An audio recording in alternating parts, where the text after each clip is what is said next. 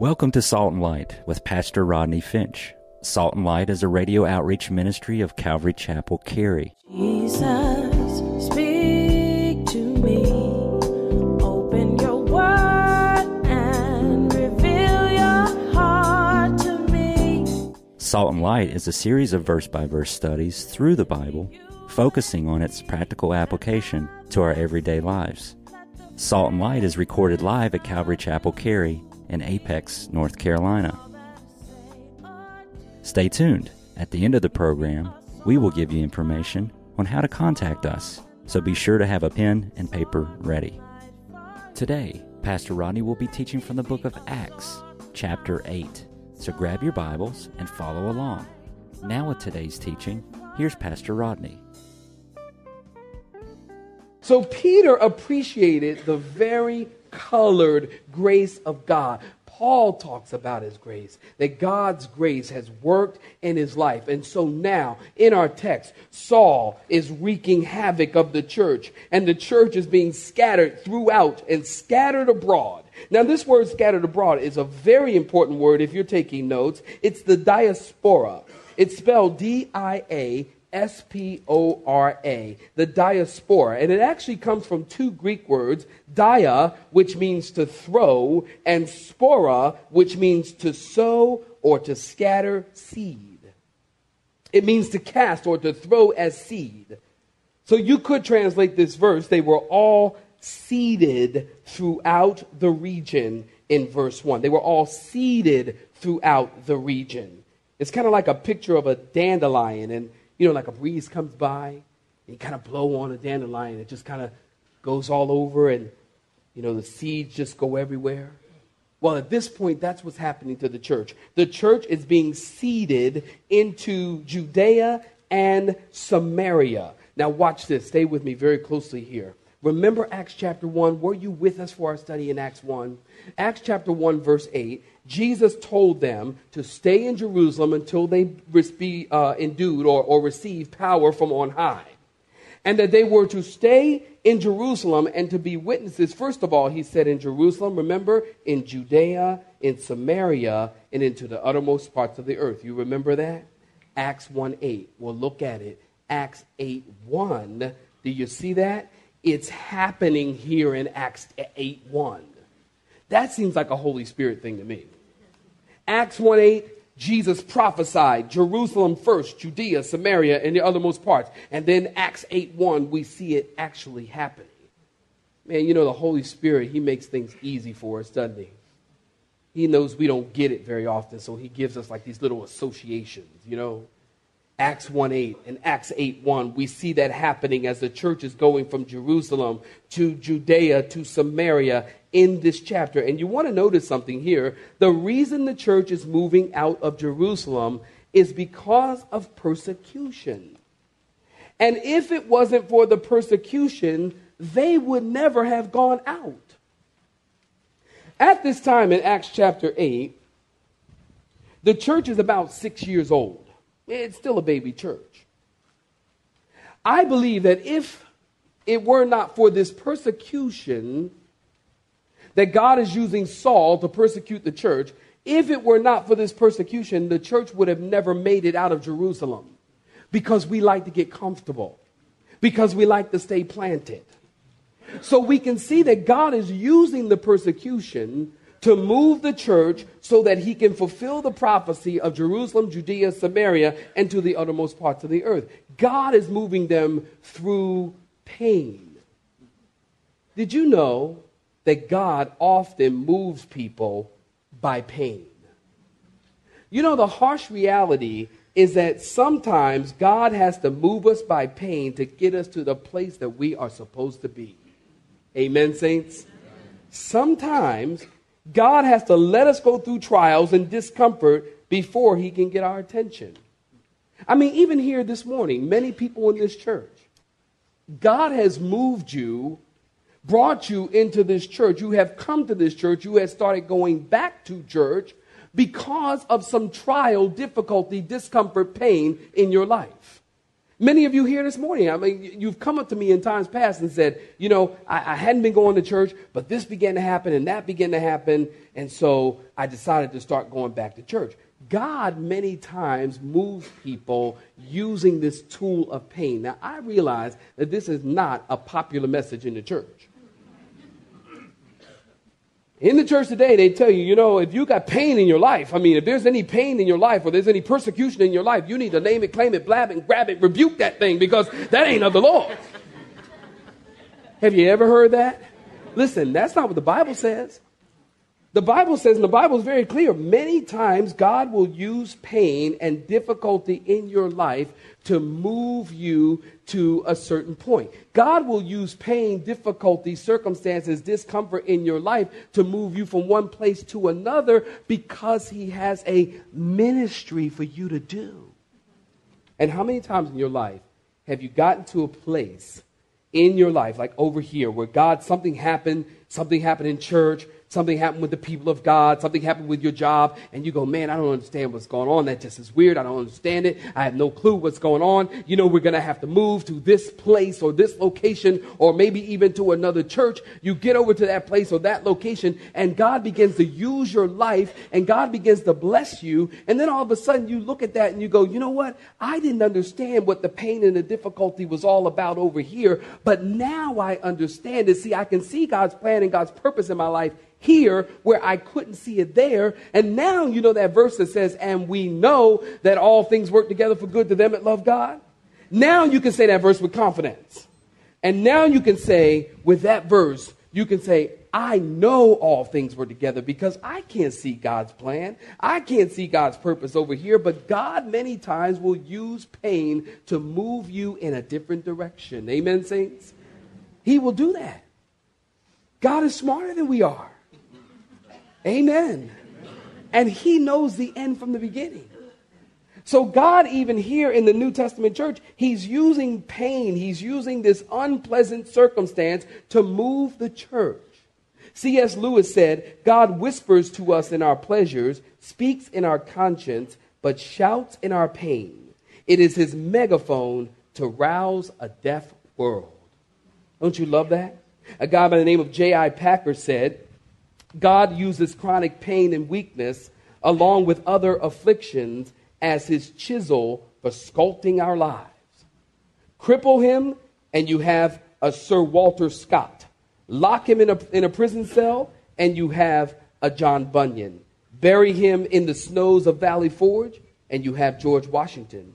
Raise him in abject poverty, and you have an Abraham Lincoln. Strike him down with infantile paralysis, and he becomes Franklin Roosevelt.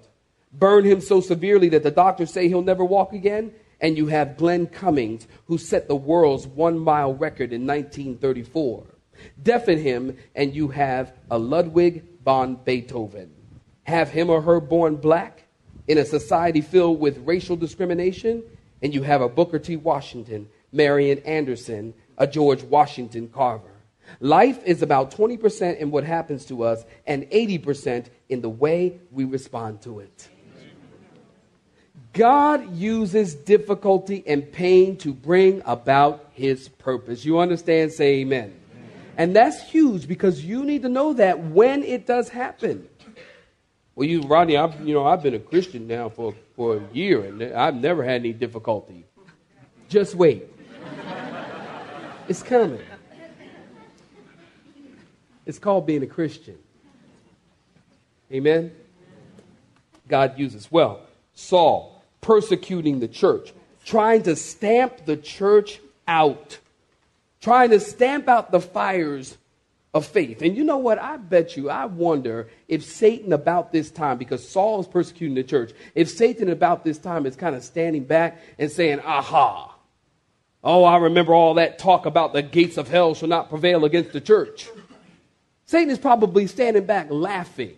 He's thinking he got victory over the church. But you know, I see Satan as Wiley Coyote. Y'all remember the Road Runner? Wiley, raise your, I'm, I'm, a big Road Runner fan. I mean, I, I love it. And you remember Wiley Coyote, every time he did something, the Acme company showed up. Where did they come from in every episode? It was like crazy. And then the Acme, and every time that Wally Coyote would try to do something or, or try to, you know, trap the Roadrunner, and then, and then the Roadrunner would always thwart the plan. And he just kind of come back, you know, and he's got try to set TNT, and, you know, and then he, and he, he thwart the plan. And the Roadrunner just come up behind him, beep, beep, and then the Coyote blows up. You know what I mean? I, I always say Satan's like that. Satan's like Wally Coyote, and, and the Roadrunner is, is like uh, Jesus. Okay, work with me. And, and, and like, and Jesus comes up and just beep beep, and, and he got the victory. Thank you, Lord. You understand? Say amen. All right, good. Good. It's elementary, but it works. Thank you, Jesus. And you Satan is standing back, oh, oh, yeah, yeah, yeah, yeah. All this gates of hell and the church is powerful and all this. And, and he's going to use Saul to persecute the church and beat down the church and to stamp out the fires of faith of the church. And Satan thinks he's got the victory. But you know what? You know the end of the story.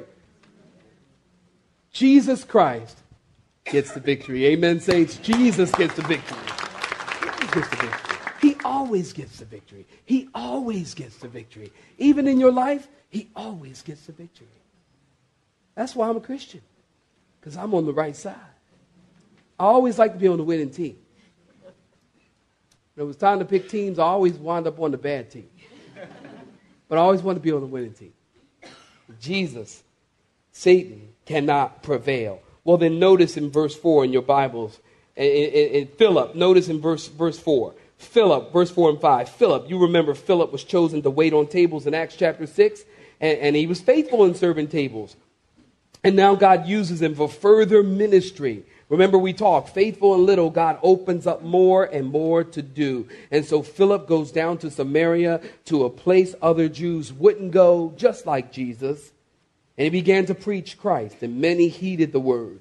And Philip did great signs and wonders, and revival came to Samaria. And there was great joy in the city of Samaria because the gospel was being preached. Now you need to know something. If you're taking notes, Bible students, write this down. 2 Kings chapter 17 the Samaritans were always looked down upon by the Jews. There in 2 Kings 17, the time period, listen, is about 722 BC.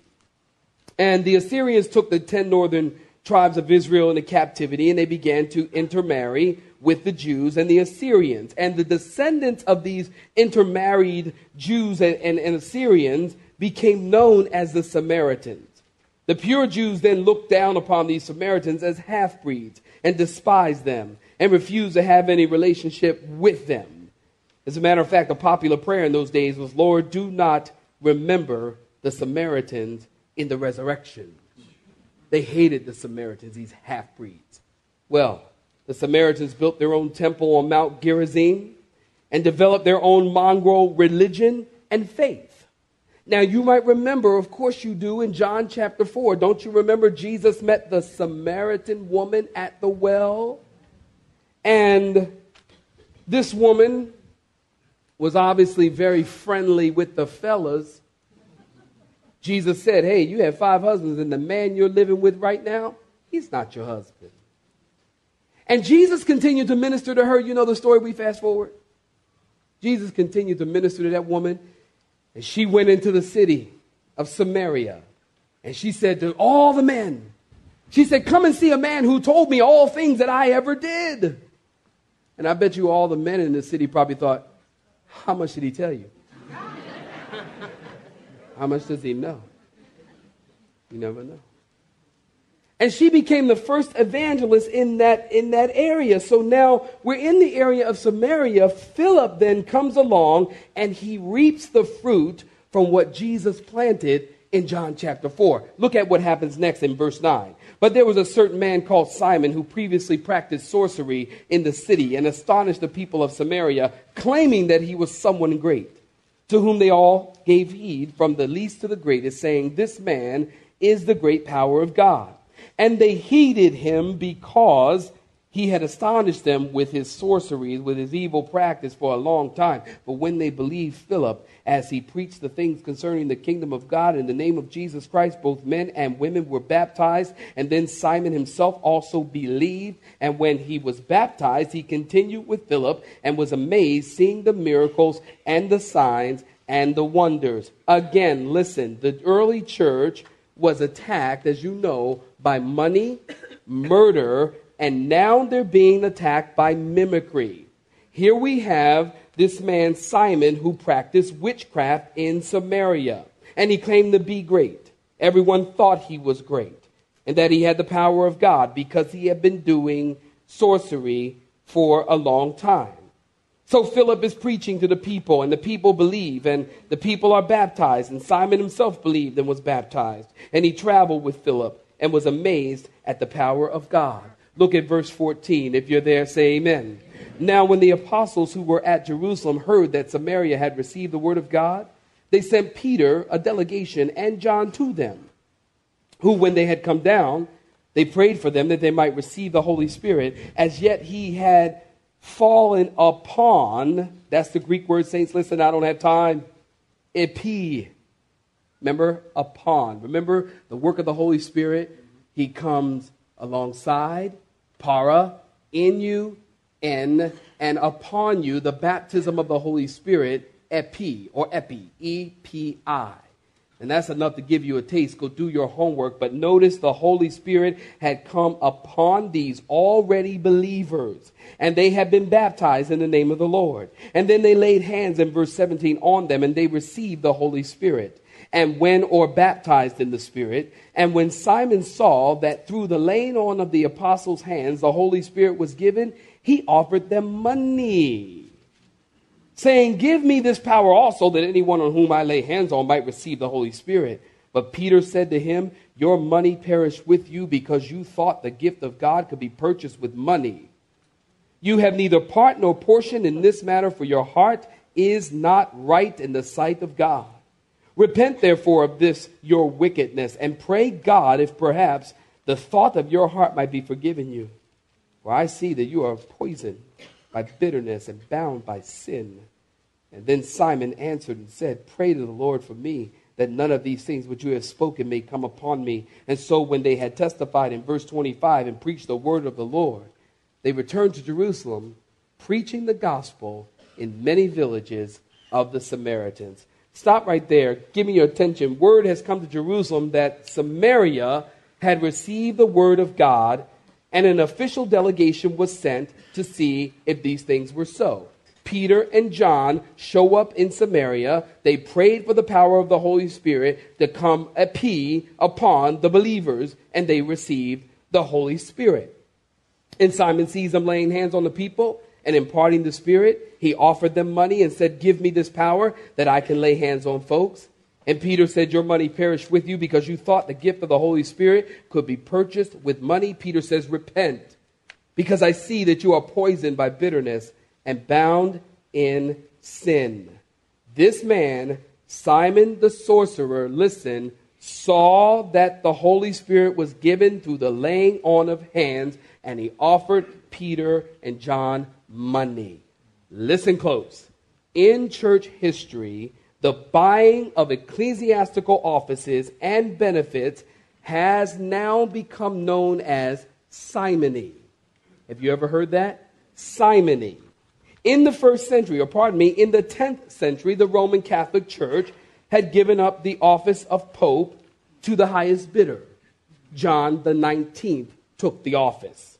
There was a Pope Benedict who became pope at the age of 12 because of simony. Enough money has purchased him the office. In the Protestant church, things are not a whole lot different, saints.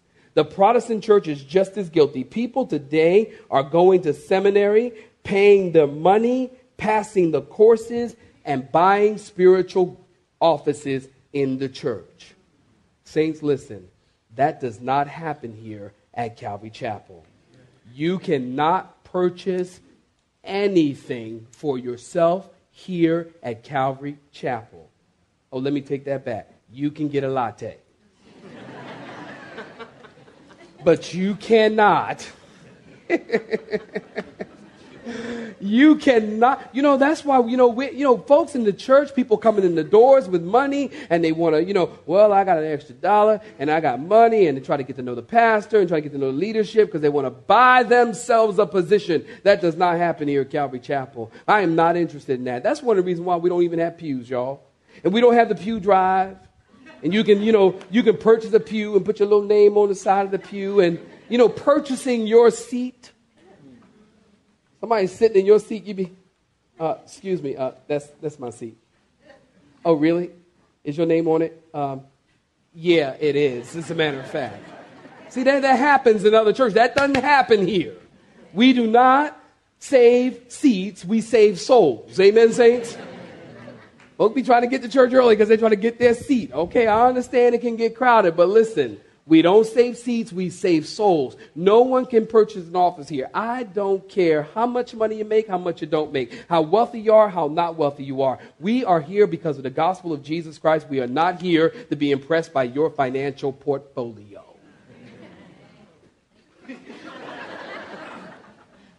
No, no, no, no, no. And we can't have that because that's just another form of simony purchasing an office for yourself. Can I say something to you really quickly? I told them first service. People told me they appreciate me saying it first service. I'm going to say it second service. And I'll probably say it third too. I don't know who gives what here at Calvary Chapel. I do not know who gives their tithes and their offerings. I personally, Pastor Rodney, there are other people who look at those numbers, but I don't, or who look at those names and they have to know them for a whole lot of reasons but I don't have to know them, and I don't know them, and I don't know them intentionally because I don't want money and position and power and wealth to affect what happens here at the pulpit. I want to stay pure and clean, give myself to prayer, give myself to the word, and I don't care how much money you make, or you work at McDonald's, you work at, at SAS, well, make as much money as you want. It doesn't matter to me because the gospel of Jesus Christ is for everybody, rich or poor, black or white, it doesn't matter. So I don't need to concern myself with those things. It keeps me pure. Is that all right? It just keeps me pure. That's all I'm talking about. And that's where I want to stay. And I can just preach the word and I don't get, look, if you're rich, great. Look, I ain't saying you can't take me out to a nice dinner. if you got an extra dollar, you can take a brother out. That's all I'm saying. But but but but but you understand saying that if you understand. That's all I'm talking about, Stacey. But I'm just saying, look, no, no, no, no, no. Nothing's for sale. The gospel can never be for sale, and the pulpit can never be for sale. The office in the church can never be for sale. Simon wanted to buy the power of the Holy Spirit. He wanted to buy authority. He coveted the miracles and not the master, the signs and not the Savior.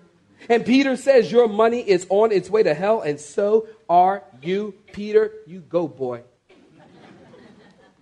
Peter's going to hell, man.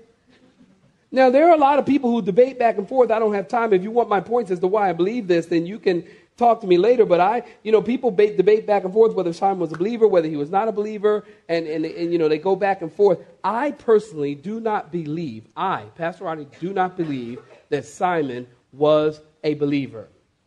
I do not, and for many, many, many reasons. You are free to disagree with that. When we get to heaven, we can go and ask the Lord. And then he will tell you that I was right.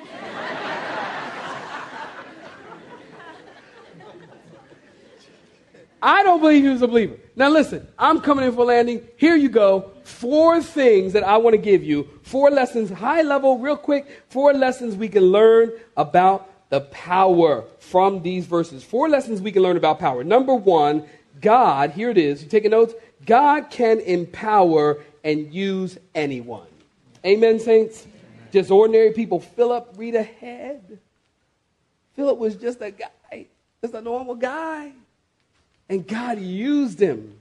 And it's awesome how God used him to influence the whole culture for Christ. God wants to use us. Secondly, the gospel's power is incredible. We can learn that. How do we know? Well, we just looked at it in verse 8 in your text. Notice the gospel brought joy to a whole region. The power of God through the gospel. And then, thirdly, spiritual power cannot be bought. Amen, saints? Cannot. Be careful of those trying to purchase it. And then finally, fourthly, pursuing God and not power is what counts. Listen, if you're in the business world, pursuing God and not power is what counts. If you're in the church, pursuing God and not power, pursuing God and not ministry is what really counts. You know what David said in, in Psalm 42 4? David said, My soul thirsts for God, for the living God. Paul said, I want to know Christ and the power of his resurrection, the fellowship of his suffering in Philippians chapter 3, verse 10. And then Jesus said in John 17, 3, Jesus said, And this is eternal life, that they may know you, Father, the only true God, and Jesus Christ, whom you have sent.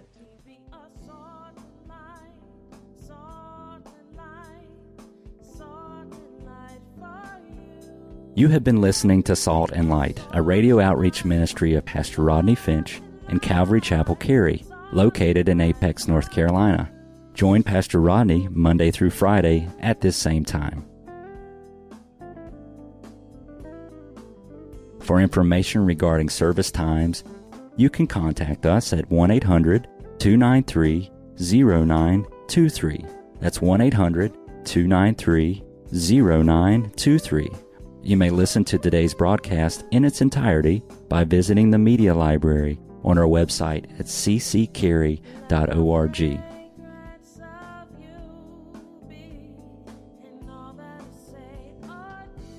We would like to thank you for tuning in to Salt and Light and pray that you have been blessed. Until next time, may you be salt and light.